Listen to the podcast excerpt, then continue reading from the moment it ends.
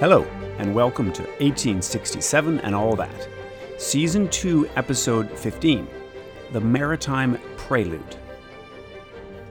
I want to start today by apologizing for the long delay between episodes. I spent the last week attending my first in person uh, academic conference since before the pandemic, traveling all the way to the mile high city of Denver, Colorado. And I had a heck of a lot of fun and included playing tennis on a rooftop as if the elevation in Denver wasn't enough. But now I'm back to the 1860s. To be precise, we'll start in mid December 1863 when an American naval ship entered Halifax Harbor towing a captured vessel called the Chesapeake. The events that followed threatened to spark a war between Britain and America. Think of the Trent crisis that we discussed a few weeks ago when Union forces boarded a British vessel carrying Southern diplomats and carried them off to prison. But this time, there would be no Christmas deadline by which time something might happen in response. Instead, several northern ships lay waiting in Halifax Harbor.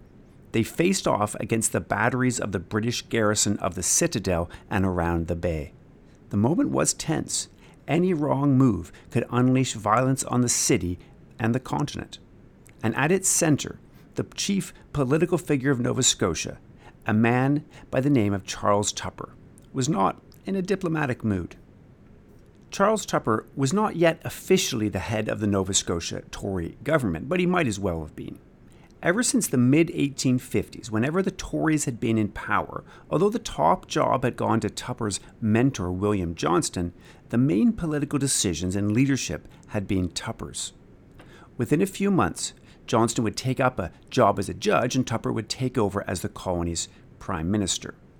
But he was already the man who the governor turned to for advice at this moment of crisis.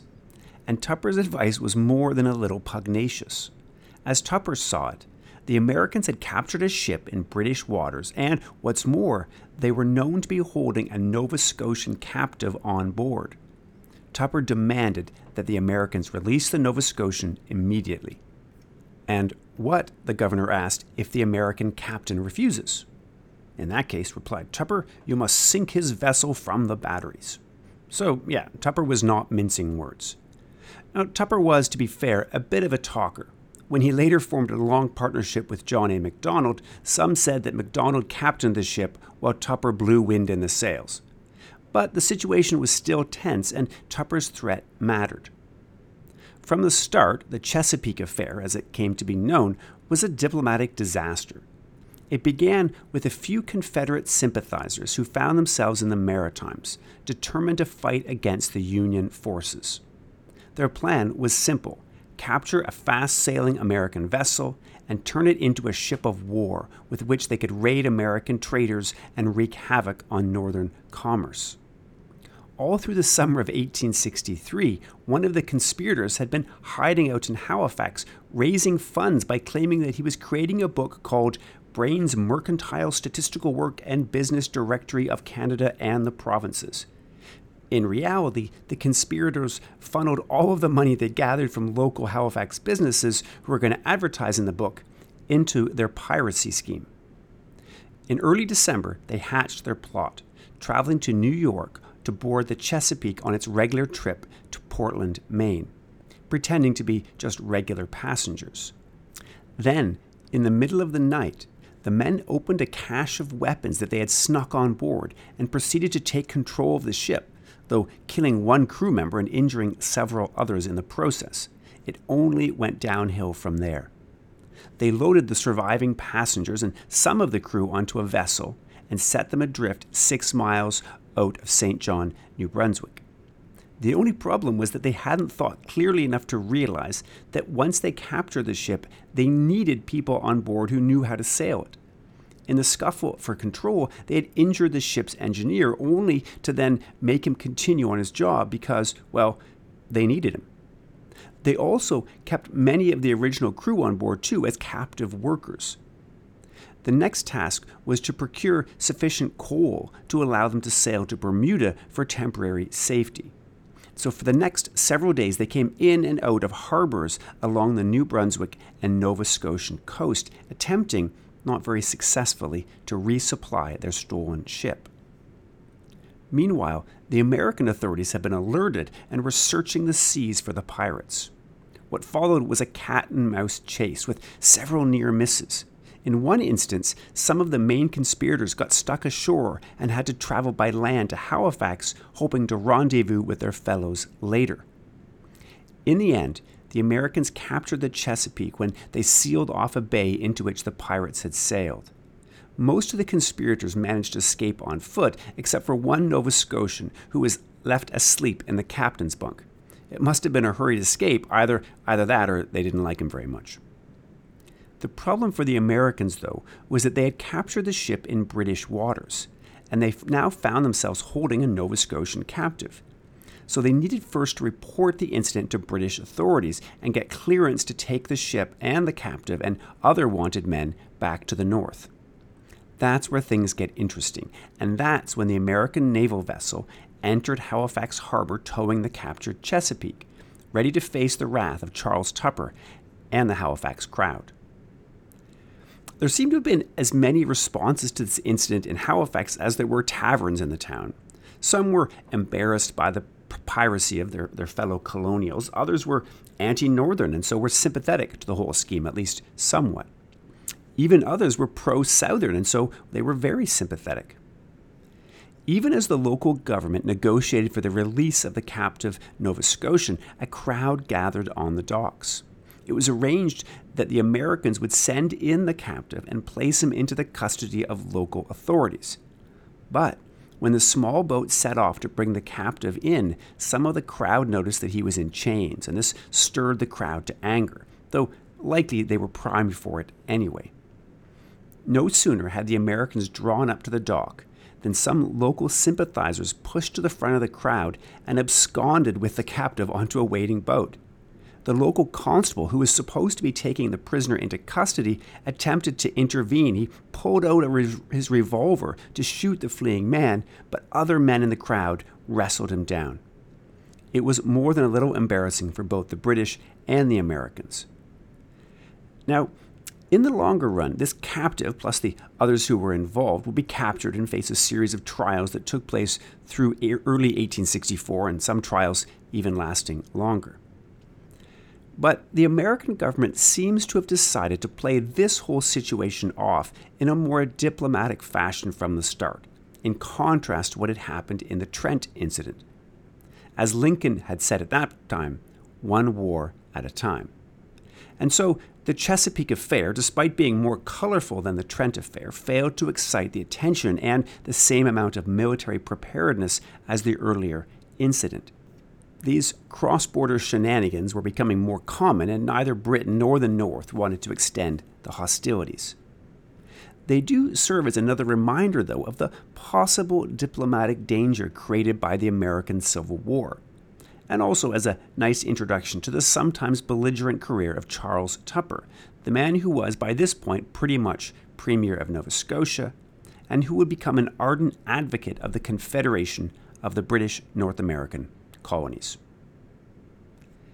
Even as the trials over the Chesapeake stretched on through the winter of 1864, Charles Tupper and his counterpart in New Brunswick, whom we met last week, Leonard Tilley, well, they set their minds on a political project that neither really loved, but both treated as a kind of consolation prize.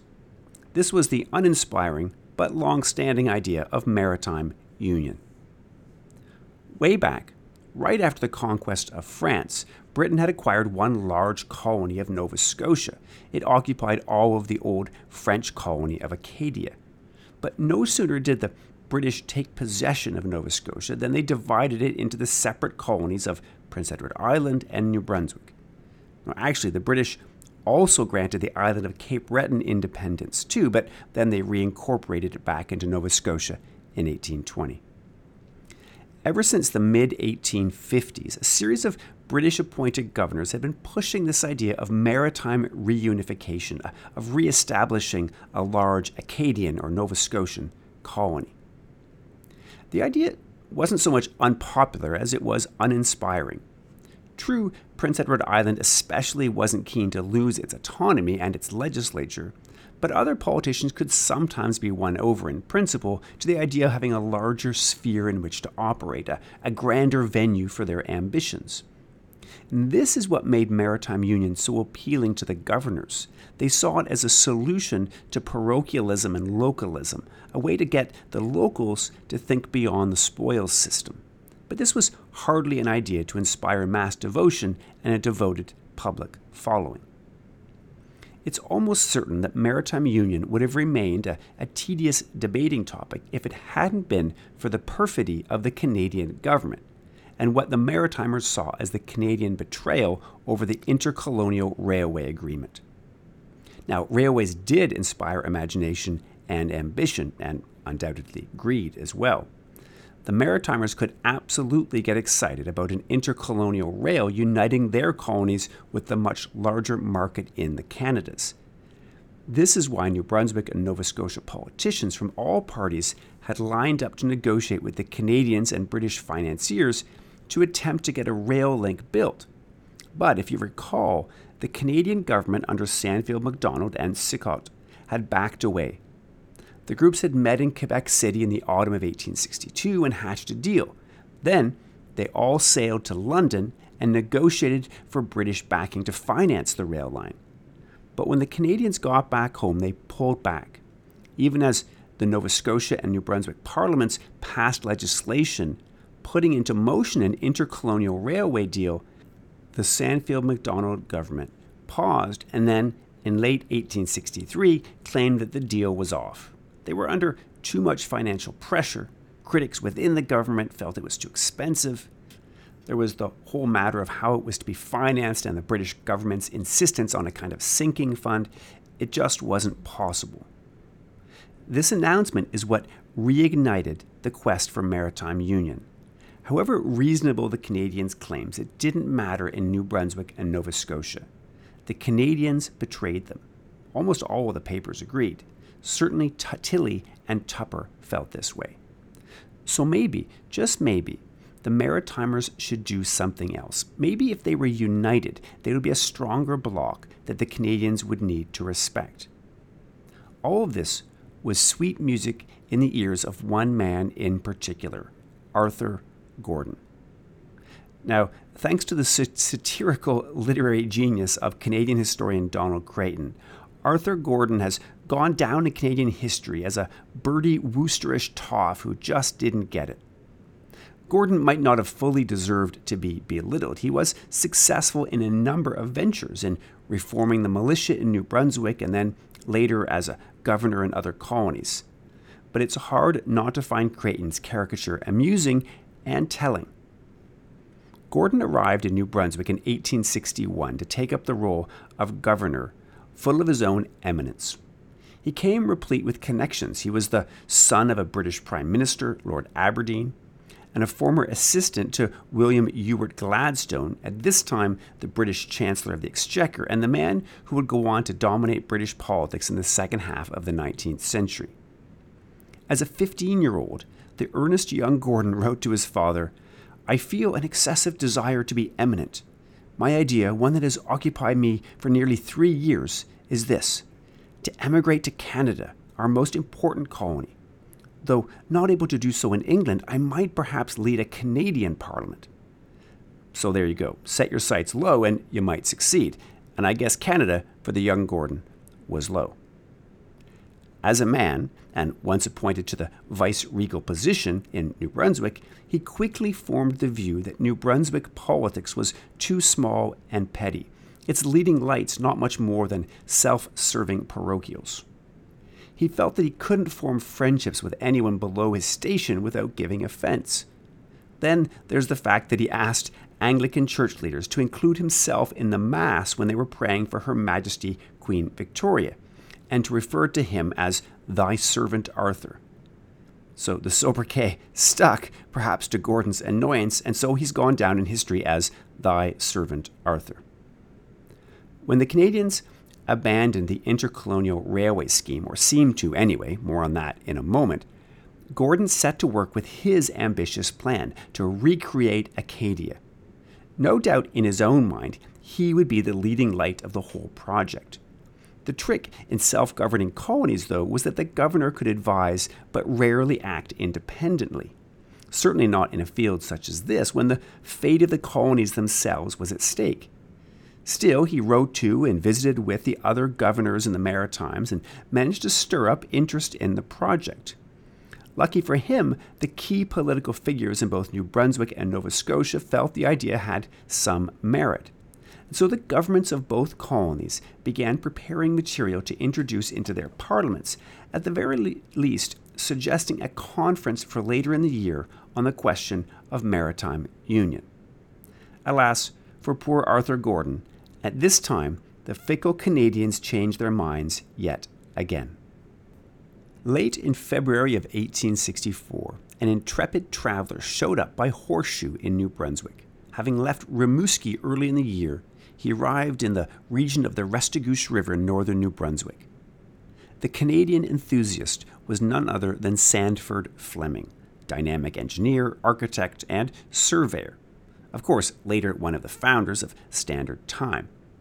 At this time, Fleming was someone who was involved in just about every major railway project in British North America. He had worked on the Great Northern Railway, was in the midst of campaigning for a Pacific Railway, and would soon be hired to work on a Nova Scotian railway. But early in 1864, he came on a mission to be the tr- chief surveyor of the Intercolonial Railway. And who had sent him? Well, it was the Canadians, who seemed to have changed their minds. Although they weren't committing to building the Intercolonial Railway, not yet. They had, though, all on their own, decided to entirely fund Fleming's survey of the proposed route. So, even before the New Brunswick Parliament began talking about a possible maritime union, Fleming passed through the capital at Fredericton on his way south. By April, Fleming reached Halifax and met with Charles Tupper. This didn't prevent the maritime parliaments from continuing their maritime union discussions, but it did slowly deflate the air of anticipation out of the already only partly filled balloon. The legislatures agreed to set up a conference to discuss maritime union, and leaders like Tilley and Tupper said some fine words. That said, the newspapers ignored the whole thing like it was paint drying on the side of a barn. Sandford Fleming did more than just survey the route of a proposed railway on his trip down east, though. He also brought with him a message from a Canadian politician who was soon to enter the Canadian government alongside John A. Macdonald and George Etienne Cartier. This was our good friend D'Arcy McGee. The sweet tongued McGee was relatively well known in the Maritimes, certainly in Irish circles, but also because of previous speaking tours through the region. It was hard not to enjoy an evening with D'Arcy McGee, and he had charmed more than one maritime politician. Now, he urged Fleming to arrange for a Canadian visit to the Maritimes.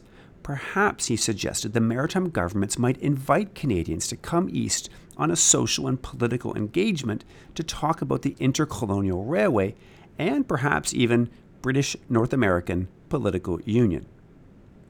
McGee made this proposal even before Sandfield Macdonald left office, before Brown made his famous offer to come into a coalition government with the aim of confederation. McGee had been, long been a proponent of both rail and union, and he, he wanted to do something about it. So Fleming set to work to arrange an invitation. Charles Tupper wasn't convinced, but local business leaders found the whole thing much more agreeable. So, first, the Chamber of Commerce of St. John and then the Chamber of Commerce of Halifax both extended an invitation to McGee and any other Canadians to come east that summer of 1864. The best part of it all was that it could seem on the surface as if the Canadians were on the receiving end, as uh, that they hadn't invited themselves. And it was all to be a sort of social engagement, and if the speechifying Victorians happened to dwell on the many benefits of political union and a railway link, well, so much the better. And so began what one critic later called the big intercolonial drink. Yes, there was a lot of drinking involved. More than one person had a heck of a time. In all, about 100 Canadians traveled east via the Grand Trunk Railway, arriving in pouring rain in Portland, Maine, only to have to wait on board a ship, sometimes, some of them even on the top deck, before sailing to New Brunswick the next day. There were more than 30 members of the Assembly and almost as many from the upper chamber, the Legislative Council, though McGee was the only actual member of the Canadian cabinet. They brought with them about 20 journalists from all political persuasions. And as they sat on board the ship, some unable to get cabins and so forced to spend the night on deck in the pouring rain, Liberal and Reformer and Tory hunkered down, side by side, commiserating in union. But the weather improved in the beautiful maritime August summer, and the whole event turned into one long party. They traveled first to St. John for a, a large banquet, and then headed upriver to the capital at Fredericton. On board the river steamer, the French Canadians in the party sang old voyageur paddling songs, pretending to paddle the boat upriver. Then the English Canadians responded with songs of their own. Everyone joined in. This is, of course, how people entertained themselves before smartphones and probably helped along with a sip, uh, or maybe more, from the odd flask or two.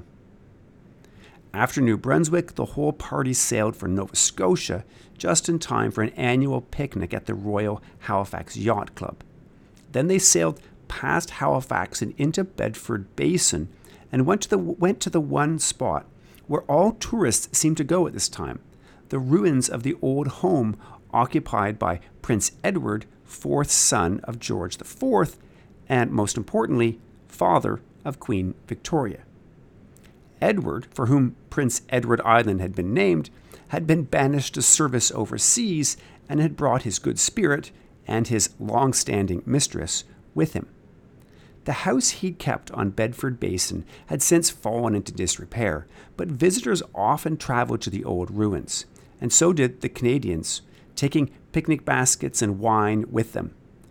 Once there, they all apparently decided that what they really needed to do was play leapfrog. Yes, really, leapfrog. So the legislative councillors hopped over assemblymen and the Maritimers tripped over the Canadians. Then came the speeches. If this all sounds fun and bizarre, it's a, I think it's a nice reminder that those starched faces you see in old photographs, full of men trying to look statesmanlike and impressive, are more than a little misleading, as much created by the technology they had to hold still for so long, so an unsmiling face worked best, as well as their sense of what was expected in a portrait. If they carried iPhones in their pockets, I reckon we'd have a very different view of these men and women who were as human as you or I. They enjoyed a good time to be silly and foolish, and they made all the mistakes that we stumble into as well. The whole trip, I need to emphasize, decided nothing. Politicians made speeches, Canadians extolled the benefits of union. By this time, of course, the new Canadian government had come into office with the aim of trying for a British North American Union. And so the Maritimers could greet the Canadians with curiosity, knowing that other Canadians, the official delegation, would be traveling east in only a matter of weeks to the conference at Charlottetown. Joseph Howe, the father of responsible government in Nova Scotia, well, he attended the banquets as well. Howe enjoyed a glass of wine and good spirits, and we'll be talking more about Howe in later episodes when he ultimately decides to oppose the whole Confederation project. But it was at a Saturday night banquet that he made a speech he would later come to regret, rhapsodizing on the spirit of union between the British North Americans. Howe is said to have proclaimed that he was not one of those who thanked God that he was a Nova Scotian, for he was a Canadian as well. He had never thought he was a Nova Scotian, but he looked across the broad continent and studied the mode by which it could be consolidated. And why should union not be brought about? Was it because we wish to live and die in our insignificance? Now, Howe regretted these words later, uh, only to even la- later from that embrace them again.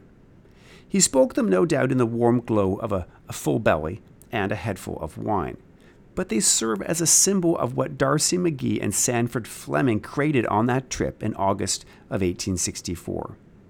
They offered a glimpse of what might come if the Canadians joined with their maritime fellow British North Americans. There was a good deal of caution, but also optimism and goodwill. Much would change. When things turned serious and actual proposals were scribbled onto paper and presented in newspapers and legislatures, critics would come forth, often quite convincing in the Maritimes especially. But for now, the big intercolonial drink had worked its magic, setting up the good spirits for the party to follow. The convivial gin and tonic and glass of wine to start the evening off. The really big drink and the many headaches would come later.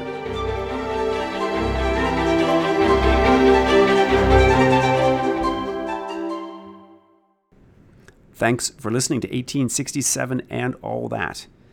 If you like what you're hearing, uh, as usual, please consider leaving a five star review wherever you get your podcasts. I, uh, I thoroughly enjoy reading the kind words people write there and in the personal emails I receive. If you really want to support the podcast, uh, head on over to our Patreon page and become an official patron.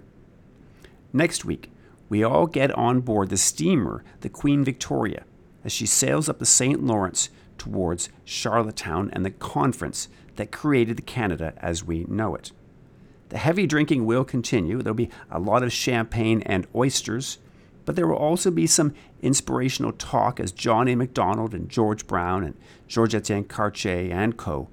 attempt to convince their maritime compatriots to join them in political matrimony. The champagne is definitely going to help. Until then, remember there's a lot of all that to 1867 and all that.